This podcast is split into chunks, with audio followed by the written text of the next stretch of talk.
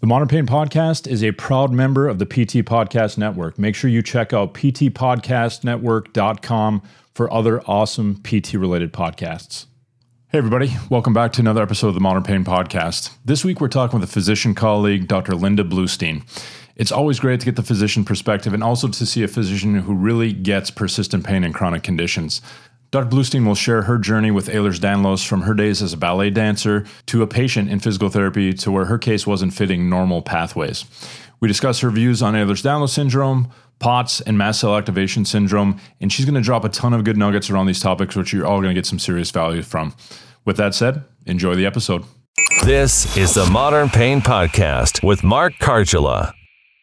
Dr. Bluestein, welcome to the podcast. Thank you so much for having me. I'm excited to have you on the podcast. It's always good to have our physician colleagues on the podcast. You were a uh, result of me looking at Twitter and also being very frustrated with our lack of really knowledge on the Ehlers-Danlos front and mast cell activation syndrome and POTS. We had one of our uh, colleagues, Abby Gordon, came on, who works with a lot of EDS patients and kiddos mainly at Seattle Children's. But I'm excited to have a physician perspective on today because it's it's one that I think a lot of clinicians can benefit from as far as better understanding these conditions that are I don't they're they're new as far as maybe being better recognized and we were talking before the podcast I think we all can probably go back in time to when we were growing up and had friends who were probably significantly hypermobile and doing things that now looking back was probably EDS or related syndromes or hypermobility syndromes. So uh, we'll get into that a little bit. But before we do, if you don't mind introducing yourself, Dr. Bluestein, and uh, let folks know your journey to where you're at today. Sure, sure. So my name is Linda Bluestein, and I started out wanting to be a professional ballet dancer, like, of course, so many young ladies. And I started to get a lot of joint pain in my um, early teens and started to run into more and more health problems and realized pretty quickly that I needed a plan B and that plan B turned out to be going into medicine. And I worked as an anesthesiologist for over 20 years in the operating room before my health started to catch up to me again. And then I needed to come up with a plan C. And in the course of trying to figure out how to improve my own health, along the way, I discovered that I had um, hypermobile EDS or hypermobile Ehlers-Danlos syndrome.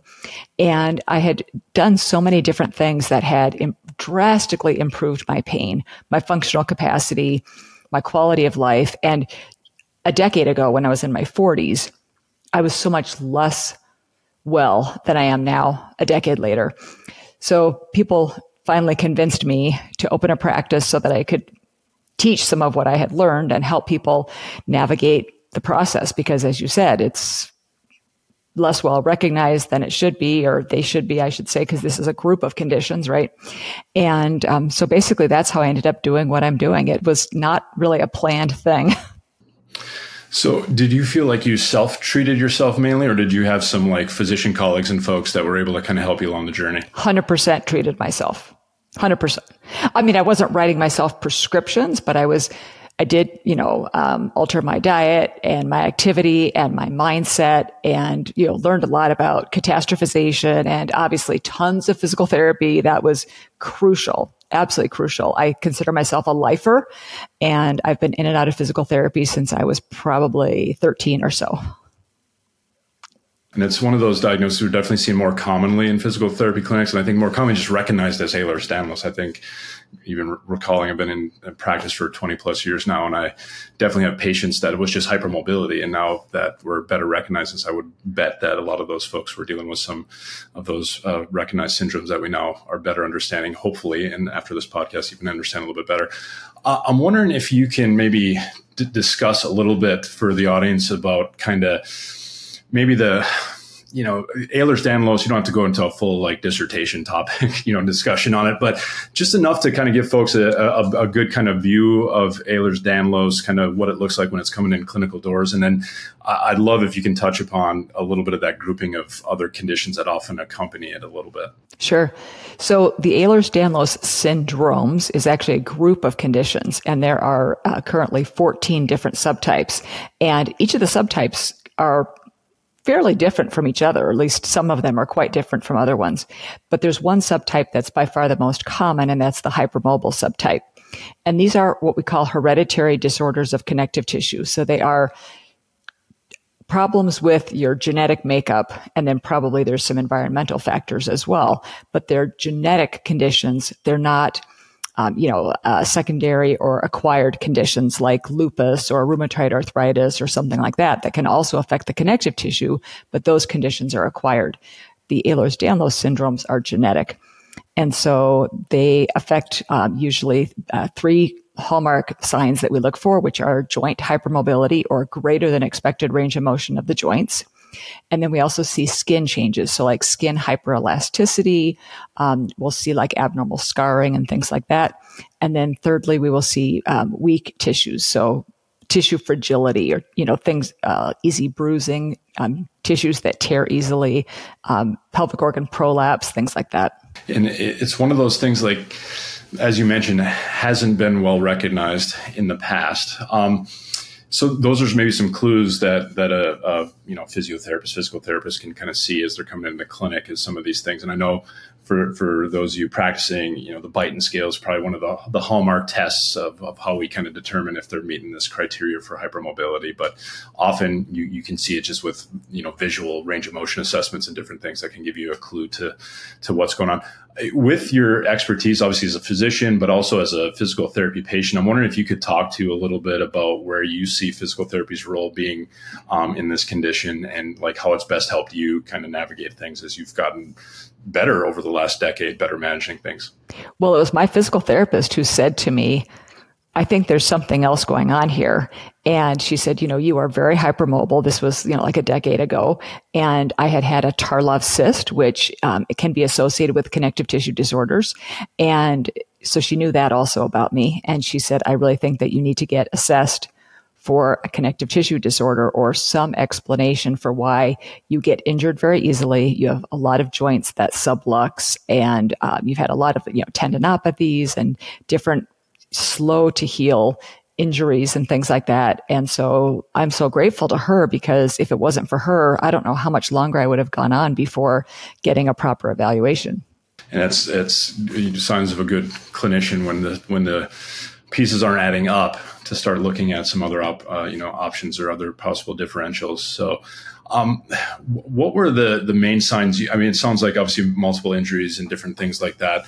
Um, clinically, how do you feel? What has been the best things that you found to manage it, like from a physical therapy standpoint? Like what what interventions seem to be, you know, we we talk about stabilization exercise and different things. I'm just curious, what what what's your routine that you find from a physical therapy perspective? I know you mentioned yourself as a lifer, and I I have a few folks that you know come in because unfortunately that hypermobility doesn't go away, and sometimes subluxations and flares can can can happen. So it's good to have somebody on your healthcare team that can kind of navigate some of those flares when they happen. I'm just curious what's been most helpful for you. So, so right. So I'll be uh, have a new injury or a new problem. And even though maybe I know what some of the exercises are, I won't know the, the right sequence or I won't know where to start. Or maybe I need them to do some soft tissue mobilization, some dry needling, something like that, that really can help jumpstart the process. And of course, the physical therapist is going to watch how I move. They're going to do their detailed assessment, which is so helpful. I can't do that on myself. Like I, you know, I don't know how to do that. So I think that, um, you know, having them watch and look for certain of these variables and then letting me know, okay, this is where we, we should start. And uh, because I didn't realize, it may sound funny, but it was like a decade ago that I first heard that you can do a movement using the wrong muscles. I'd never heard that before. Like I didn't realize that that was a thing. And I didn't realize how important neuromuscular patterns were.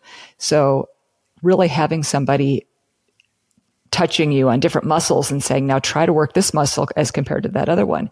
And so I think that's been just tremendously helpful for me. I think recognizing with the hypermobility that there can be some some protective movement patterns that you have when you're in pain that may not serve the best interest of overall function, and then trying to retrain and start getting into more movement patterns that maybe go away from that protective behaviors, get to more fluid movements that are keeping joints in a maybe more friendly position. Yeah, that can be um, a big game changer. Now, with your practice. Um, what are what are the common things you see? I know you know for physical therapists we do have direct access, so sometimes we'll see folks who come in off the street. Um, you know, maybe have had various things and have often had a frustrating journey when they're EDS patients that haven't been diagnosed yet. I'm curious, what are the common threads you see with the general, and this isn't just physician population, like I said, I think it's a, a, a symptom of healthcare as a whole, not quite understanding this condition as well as probably should. What, what are, what's the common journeys you see with folks who are struggling with this that are coming in your clinic to first be diagnosed? Oh yeah, it's it, there's a very common picture that I see where they've just been struggling with various different symptoms. Usually it's joint pain, gastrointestinal symptoms, maybe it's either a mild or more moderate degree of some orthostatic intolerance often, maybe some allergy or atopy type signs and they've often gone from practitioner to practitioner and nobody's put these different things together because a lot of times the, like the non-GI doctors are like, as soon as you start to talk about GI things, nope, that's really not my wheelhouse. so, you know, a lot of people don't listen to all of the different symptoms that a person might be experiencing. Some are neurologic, some are gastrointestinal, some are cardiac, you know, some are musculoskeletal. Um, and so I think it's very common for people to be dismissed inappropriately. And then a lot of people also have poor sleep. Um, and that can contribute, you know, you hear about pain insomnia, right? And so people are in pain, so they don't sleep well, which makes their pain worse, which makes it harder to sleep. And that makes their pain worse and it turns into a vicious cycle. And of course, the exact same thing happens with anxiety. You have pain and that makes you anxious, which makes you have more pain, which makes you more anxious. So we get vicious cycles with that as well and with depression. So I feel like there's a lot of vicious cycles that happen that if people would be offered care, validation, recognition at an earlier point in time, we could prevent some of those downstream consequences that can take a lot of time to undo. 100% agree with you. It's it's frustrating when you hear stories of patients who come in who've been kind of dismissed, like you said, and invalidated and kind of brushed aside because it didn't make kind of maybe the black and white sense. But also, you you mentioned some of the symptoms of our healthcare system where we're so compartmentalized of like this ologist sees your, your GI symptoms, this ologist sees your neurologic systems. Yet I, I always say we have too many folks focusing on the tree and nobody focusing on the forest. But obviously, folks like yourself are doing a great job being maybe that more ecosystem forest you know evaluator to kind of put the pieces together. Because uh, what's been your experience with some of those aha moments that people have when they finally feel like somebody puts the pieces together of all these ologist trees? And then how's that been for you in your experience in your practice? What's amazing to me is uh, a lot of people they just want to be heard like there's so much that even just happens in the process of my in, initial intakes are between one and a half and three and a half hours long. And that's face to face time. That doesn't include the time beforehand and the time afterwards that I spend reviewing records or writing the note, etc. So it's, um, you get to know a person very well, of course, if you spend that much time with them face to face. And so I feel like that often even just helps jumpstart their healing journey. And I'm oftentimes as we were talking about before we started recording, I'm oftentimes saying, well, maybe we should get rid of some of these medications. Maybe we should get rid of some of these supplements because some of what you're experiencing could be side effects from some of these things that you're taking rather than trying to just add on more things. I mean, I have people who they're taking like 30 supplements. That's a problem. That's, that is definitely a problem. Yeah, and it seems like when we when we see all these like symptoms that again nobody's connecting the dots on, everybody has the supplement for that one symptom, and then with a lot of these complex conditions, there's a multitude of symptoms across a multitude of body systems. So there's no shortage of, of reasons to take very again narrow viewing supplements when you know we probably need a more big picture approach with folks where do you stand with like lifestyle medicine approaches when it comes to, to working with folks uh, in like the EDS spectrums and hypermobility syndromes? Where do you feel that type, type of approach fits? Oh, I think it's absolutely huge. I think it's absolutely critical. I know for me, when I, uh, I believe, was this before? No, it was after I was diagnosed, but I came across uh, some lectures on central sensitization, catastrophization, and I realized, wow, what I think up here can really impact how I feel. And that's something that I can control. I can control my thoughts and I can control how I eat and how much I move. Because I think what often happens is when we hurt ourselves doing minor movements, then it makes us more and more afraid to move. And so what I see a lot is young people who are spending most of the day in bed. And now in some cases, maybe there's really nothing that could be done to prevent that because maybe they're so sick and they have such severe problems. But in some of these cases, I really believe that there are ways that they could have prevented that severe decline in their physical capacities because once you get basically bedridden, it's like really hard, obviously, to undo that deconditioning. So I have an acronym that I use for my treatment approach, and it's MENS PMMS. Have you ever heard me talk about this? I, I think I've come across it, but I, would love to hear you go into it. Okay. So the first M stands for movement. So whether it's PT, OT, getting in a pool, working with a Pilates instructor, going for walks in the neighborhood, it's moving more and moving better. So um, there's three M's in this acronym, but the first one is movement because that is so absolutely essential. Um, the E stands for education. I feel that people really benefit from learning pain neuroscience education and then they understand how pain processing works and how it's not just a straightforward, like, especially with chronic pain, right? With acute pain, it's different, but with chronic pain, pain does not equal damage. There's a lot of other variables in there, right? So it's very important for people to understand how that works. N stands for nutritional biochemistry. So I, I take a nutrition intake and I talk to people about how we can alter what they're eating to decrease levels of inflammation, potentially decrease levels of mast cell degranulation and things like that. And then the S stands for sleep. Um, a lot of my patients are sleeping very, very poorly. So we work on improving their quality of sleep and sleeping at the right time. I've had patients that are going to sleep at 6 a.m. and they're not working a night shift, by the way. Um, they're just going to bed that late. So I think it's really important for people to be sleeping when it's dark out and be awake when it's light out whenever possible because that circadian cycle is so important. The P stands for psychosocial. I believe that everyone deserves to have a uh, counselor of some sort to work with if they possibly can. And I understand not everyone can afford that, but there are fortunately some really great apps and things out there that people can avail themselves of.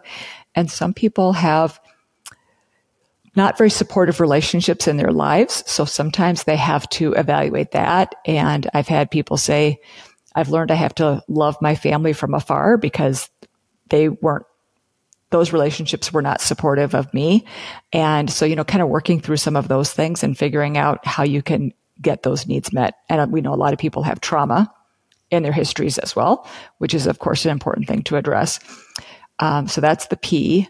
Uh, the next S, no, wait, PMMS, yes. So the next letter is M, which stands for modalities. So that could be, um, you know, uh, oh, I've got right here a light therapy device that I'm using on my shoulders right now. Um, so it could be something like that. It could be, uh, you know, uh, acupuncture, acupressure, various different, you know, massage, uh, different modalities like that.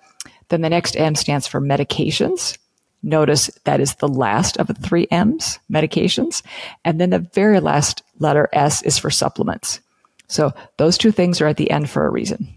Sounds like a great framework and obviously working well for a lot of people in your practice. Um, you mentioned like you're noticing of in your own situation, you know, pain catastrophization, how thoughts can influence things. That's always a delicate discussion because, you know, a lot of patients, you know, start hearing you bring that into the treatment room and into the conversation and some jump to especially maybe after a history of invalidation and maybe some folks accusing them of being whatever malingerers, symptom magnifiers, whatever terrible thing we've accused people of in the past. But excuse me, how have you found that conversation? Is there any things you would tips or things you feel like has been helpful to help people connect the dots of how I think and my fears and anxieties and thoughts around my condition have can negatively impact things? How do you find anything that you found helpful to help people not hear you say this is in your head? Of course, that's not what we're saying, but you know, it's hard for people, especially when the messaging around pain traditionally is like throw your X-ray up there, throw your MRI up there, and let's make sense of your pain through that, which is obviously a very reductionist thing that takes doesn't take into account all the multitude of things that you've already spoke to um, so far. But I'm curious if you have any pointers or things you found successful when you navigate that conversation. So I don't lead with that, first of all. um, because of, you're right. It's a very, very delicate conversation. And I feel it's really important for people first to feel like I heard them. And in some cases, you know, they've been in pain since they were like five or, you know, some really young age. And so that's a lot of, that's a lot of years of alteration of the nervous system and affects their development. And I mean, it's just amazing all the different aspects of our lives that being in pain will, will, you know, impact, right? So I try to explain to people that, you know, part of how I learned these things is through my own experimentation with my own self and my own body. And I went through a period where I was in so much pain. All I could talk about 24 seven was my pain. In fact, it's amazing I'm still married because my husband was like so tired of hearing about it. And, and we actually went through a rough period because, you know, he's a physician. He was working full time. I was working full time. We had little kids at home and I didn't realize how much I was, you know, in this rumination type cycle and how much anxiety I had and poor sleep and all of that. And it, it took getting to a place where I could kind of receive that information and realize like I said, it's it's not a surgery where you have, you know, real potential complications. Changing the way you think and trying to change your thoughts can benefit you in a lot of ways. So this is an approach that I feel can be really beneficial for a lot of people and it benefited me a lot and and I do this in combination with a lot of other things, of course, and I try to use my words very carefully. And I think probably there's some people that maybe they do leave that first appointment feeling that that that was not a helpful conversation to have. I try to I try to see how receptive they are to various p- bits and pieces of information, right? And I try to um, guide my discussion accordingly. And you know, some people are ready for that information right away, and other people are are not. So it's it is very very challenging. And you know, you said about people thinking that, like we might be saying, it's all in your head. At the end of the day, everything that we feel is up here, right? So our tissues don't actually, I mean, yes, our tissues can generate pain signals that go up into our central nervous system, but, but this is where we feel it and this is where we process it. And there's so many parts of the brain that are involved in pain processing, including the amygdala, the fear center of the brain. And so, you know, I try to explain to people it's physiologic not psychiatric. So when we're under stress, a lot of things physiologically happen in the body, including when we're stressed, mast cells degranulate more. So learning to control our stress and learning how to modify um, some of these like lifestyle things can be hugely beneficial, not just for these conditions, of course, but for many aspects of our lives. I like how you tie that to the immune system and, and mast cell, you know, and we know, and I'd love to talk a little bit about mast cell activation syndrome because it's, you bring up a great example of how thoughts catastrophizing things that generate, you know, huge upticks in our stress systems predisposes to the granulation of those mast cells and inflammatory dysregulation all throughout the body. I'm wondering if you can touch a little bit upon, for folks that aren't aware of what even maybe mast cell activation syndrome is, and then maybe expound a little bit on how you kind of address that as part of a management of a patient with that. So I honestly, even though I'm an anesthesiologist and I dealt with, you know, anaphylactic type re- reactions or allergic reactions related to medications in the operating room, I didn't know what mast cell activation syndrome was when I first started, you know, writing papers about these conditions and things like that. And so in 2017, when I opened my clinic, I knew a little bit about them, but not a lot. And I really, over the years, I have altered my approach very much to incorporate more treatments directed at mast cells, which are a part of the immune system. And they react appropriately when we have a, a, pathogen. So, you know, whether it's a virus or a parasite or whatever, they're supposed to react. And they can become, though, hyperactive. So they can end up reacting inappropriately to all kinds of things pressure, cold, heat, foods, you know, uh, some people end up having reactions to just a ton of different things. And the goal isn't necessarily to avoid every single trigger because some triggers like exercise you know, are things that we want you to be able to do, but it is to figure out what triggers that mast cell degranulation. So I should back up too. Mast cells contain inside of them hundreds of um, contents, and people are probably most familiar with histamine, right? And um, so histamine we know causes allergic type type reactions in the um, so they'll you know uh, you'll get like a rash or you know hives.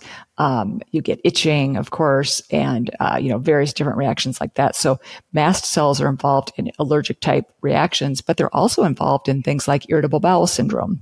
They're involved in migraine. They're involved in chronic pain so they're very much involved in central sensitization and peripheral sensitization. So if we can decrease this mast cell hyperactivity, and not just the histamines, but all of these chemicals that are having a range of effects all throughout the body, we can often dramatically lower someone's symptom burden and improve their quality of life. I think that whole topic of this whole neuroimmune interface and things. We had Mark Hutchinson, who's a pretty high level researcher over in Australia, who's working with like David Butler, Lorimer Moseley.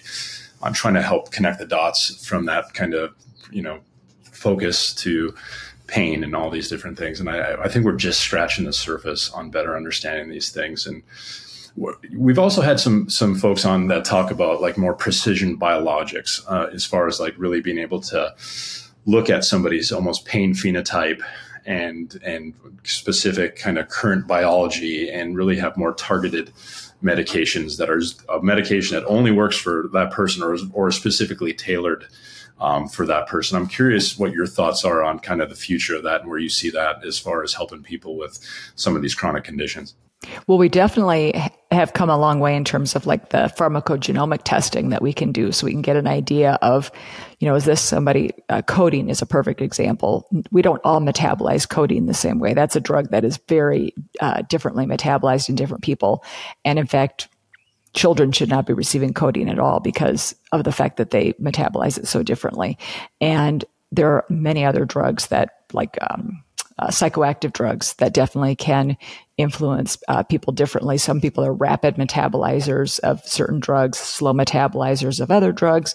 So I could see a time where, you know, you take that information, which, you know, right now you kind of have to take those reports a little bit with a grain of salt. It's like this is a piece of information. Um, but I could see a time where maybe we have even more in depth information with those reports and putting that together with maybe some of the clinical history. I've tried this medication and this medication, and maybe I had side effects at a typical dose, or I had to take a higher dose in order to get an effect.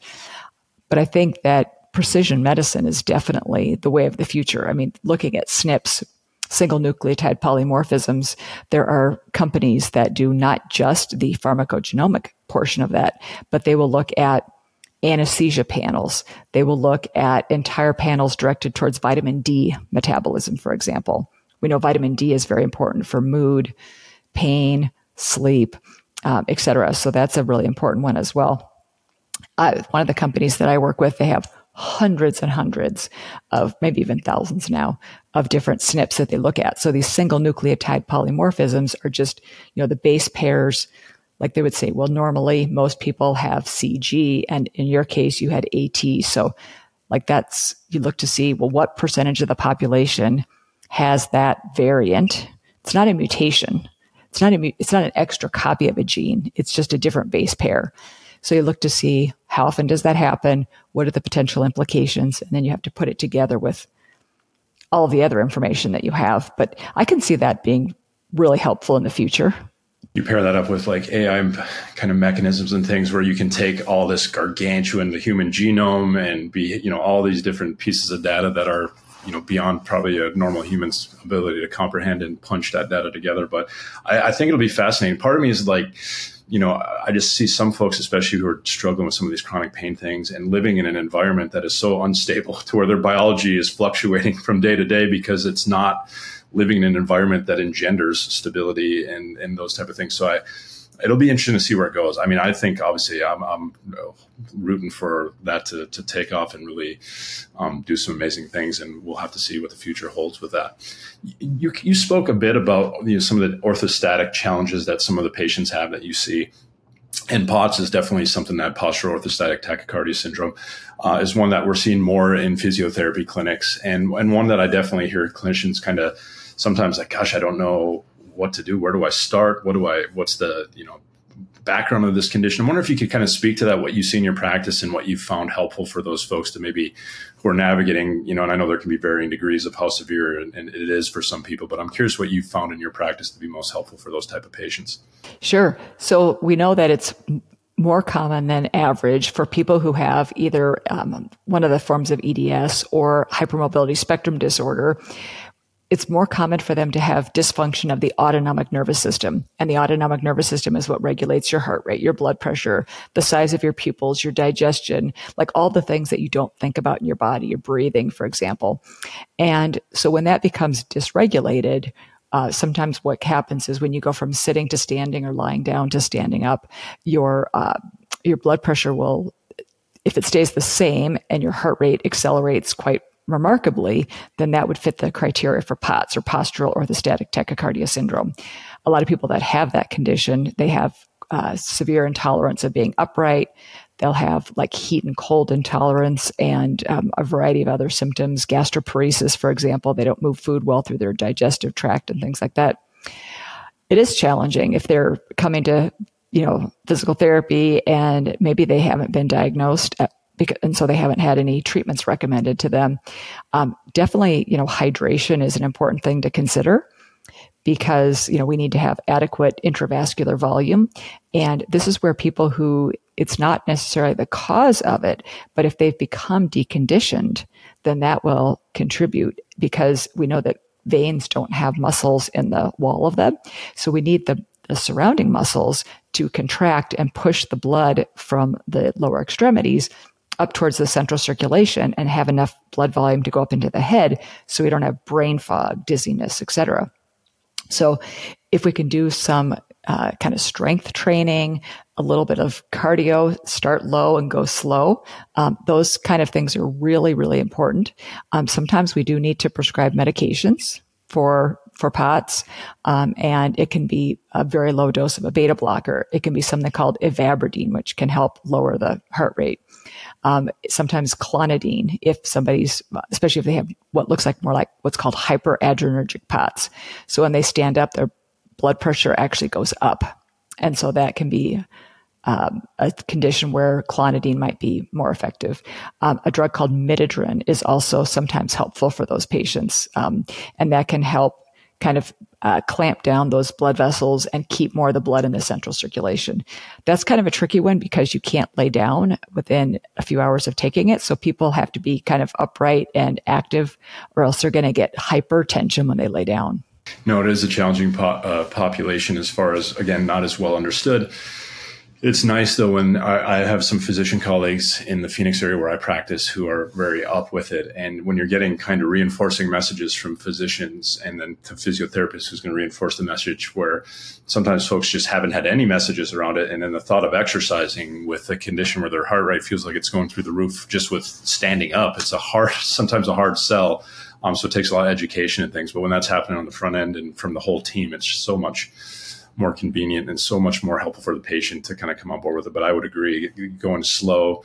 Uh, Abby Gordon, our physio we had on a few weeks back, was talking about you know even just getting ankle pumps if that's all we can start with, just to start pumping that blood from the periphery into the central, you know, circulation and hopefully up to the brain to help them with some of those things. It's somewhere to start where you can get people and uh, where do you find like from like just some of the autonomic things that we can do to influence our autonomic systems with like diaphragmatic breathing, meditation, mindfulness? Where do you feel those things fit? Oh, definitely. Because anything that we can do to activate the parasympathetic nervous system, the rest, digest, restore part of the nervous system that is in balance with the sympathetic nervous system, the fight, flight, or freeze nervous system, which is hyperactive usually in a case of POTS.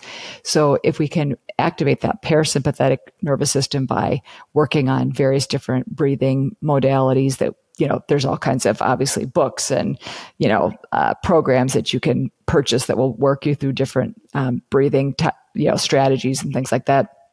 I think those are really, really helpful. Meditation, guided imagery, all of that stuff I think is really great. And you're right, with the exercises, it can be so small. Like I know Mayo Clinic calls it the L1 maneuver. Maybe other people call it the L1 maneuver too, but you know, just even squeezing your butt cheeks together before you stand up can help get the blood flowing more. And then when you go to stand up, you know, hopefully that will help you become a little bit less dizzy. Sometimes compression stockings can help. But um, with the exercise, what I usually tell people is if you can start with something seated, so whether it's a rowing machine or a recumbent bike, that often can be uh, very beneficial. So you're not starting with a higher heart rate because you're trying to be upright. There's some there's some protocols. Various folks have come up with protocols with that, coming from laying to seated to working up to. It's it's a graded progression, which we're trained in with physical therapy. We're just so used to starting at a much maybe higher level that you just got to think of the same thing, just bring it way down to like we're going to exercise just in supine, and it might be ankle pumps, and then we're going to work to doing some of these blood pumping strategies before we try to change position, just like you said, to kind of hopefully mitigate some of those negative impacts of the orthostasis and, and, different challenges that folks have when they come up to upright. So yeah, no, that's that's been something that's been definitely very helpful in my practice to start working with some of those autonomic training things along with some of the exercises you speak of. Um, I'd love to talk a little bit about your practice as a whole because I, I, know you kind of have a, a, very specialized practice up there in Colorado, um, but you also do some coaching too. I'd love if you could kind of talk a little bit about how you are helping folks in this uh, situation. Sure. So I, I, started my practice in 2017. Obviously, that was pre-COVID. Um, my husband was is also a physician. He was planning to retire, and so I moved from one facility to another because I needed more space, and everyone was getting seen in person, and everything was going great. And then COVID happened, and I knew we were going to be moving anyway. So I ended up closing my practice and then uh, transitioning it to online at the beginning of COVID. Pretty much everything was online. Moved to Colorado. Now I have kind of a hybrid type model where if you can travel to see me in person in Colorado or Wisconsin, you can become a patient. I can write prescriptions. I can order lab tests. I can order imaging, you know, the whole spectrum of things that people normally think of. Um, I can make diagnoses, etc. But for a lot of people, number one, that travel is very expensive. And number two, they don't need that whole range of things. I feel like I can do the detective work that maybe their primary care doctor doesn't have the time to do. So if they see me on the uh, Bendy Bodies platform or the online coaching platform that I have, I can write detailed notes and I just write things like I was writing it in a book. So I won't say you should take XYZ medication. Instead, I will write some people with blank benefit from blank. So I'll write it like that. And then I tell them, share this with your doctor. And um, in many cases, I'll end up, you know, speaking with their doctor and they'll ask some questions and usually they're happy to write for whatever if i did recommend some medications but i can do lots of education that way it's cheaper for me to deliver that type of care because i don't have to pay rent anywhere the insurance is less expensive um, I can I can squeeze those visits in a lot more easily in between podcast interviews and things like that. So um, so I, I really like doing that because I feel like it's a very cost effective way to help people. And I've seen people from all over the world. I've seen people from not every country, of course, but from many, many different countries and time zones and things like that.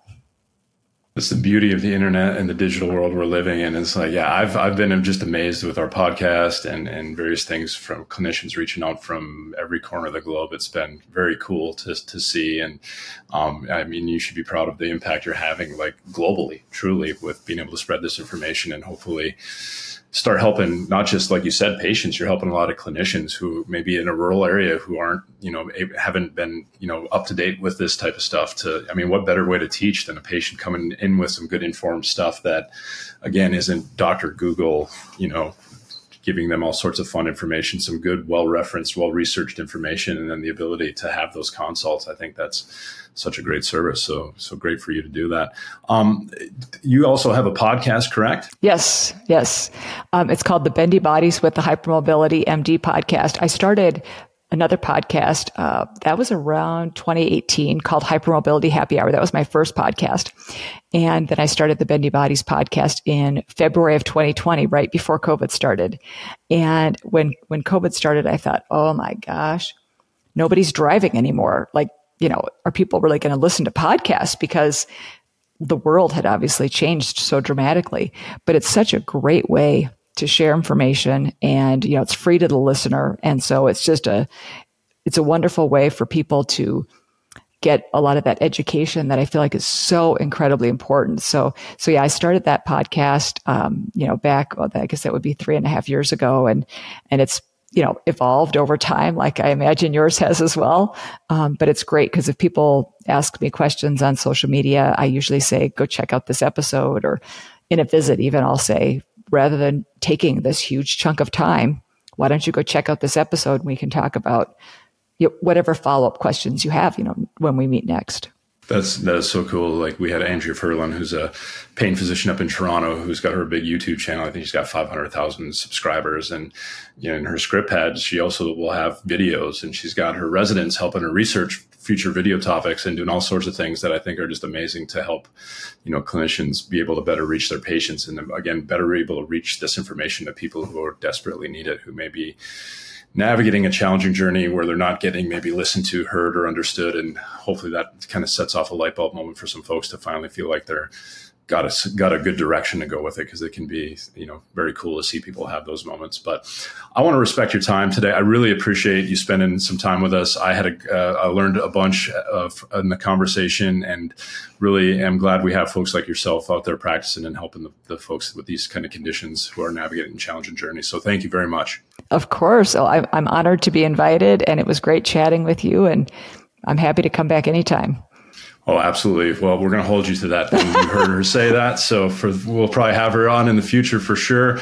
Um, but for those of you listening, we'd love if you could subscribe on wherever you're listening on your podcast. If you're watching on YouTube, we'd love if you could subscribe there. That way, we can spread this information to somebody else. Somebody else might be struggling with POTS, EDS, um, mast cell activation syndrome, and if they can listen, this might be a change in their in their world in their life. So spread the word. Hope you enjoyed the podcast, and we will talk to you all next week.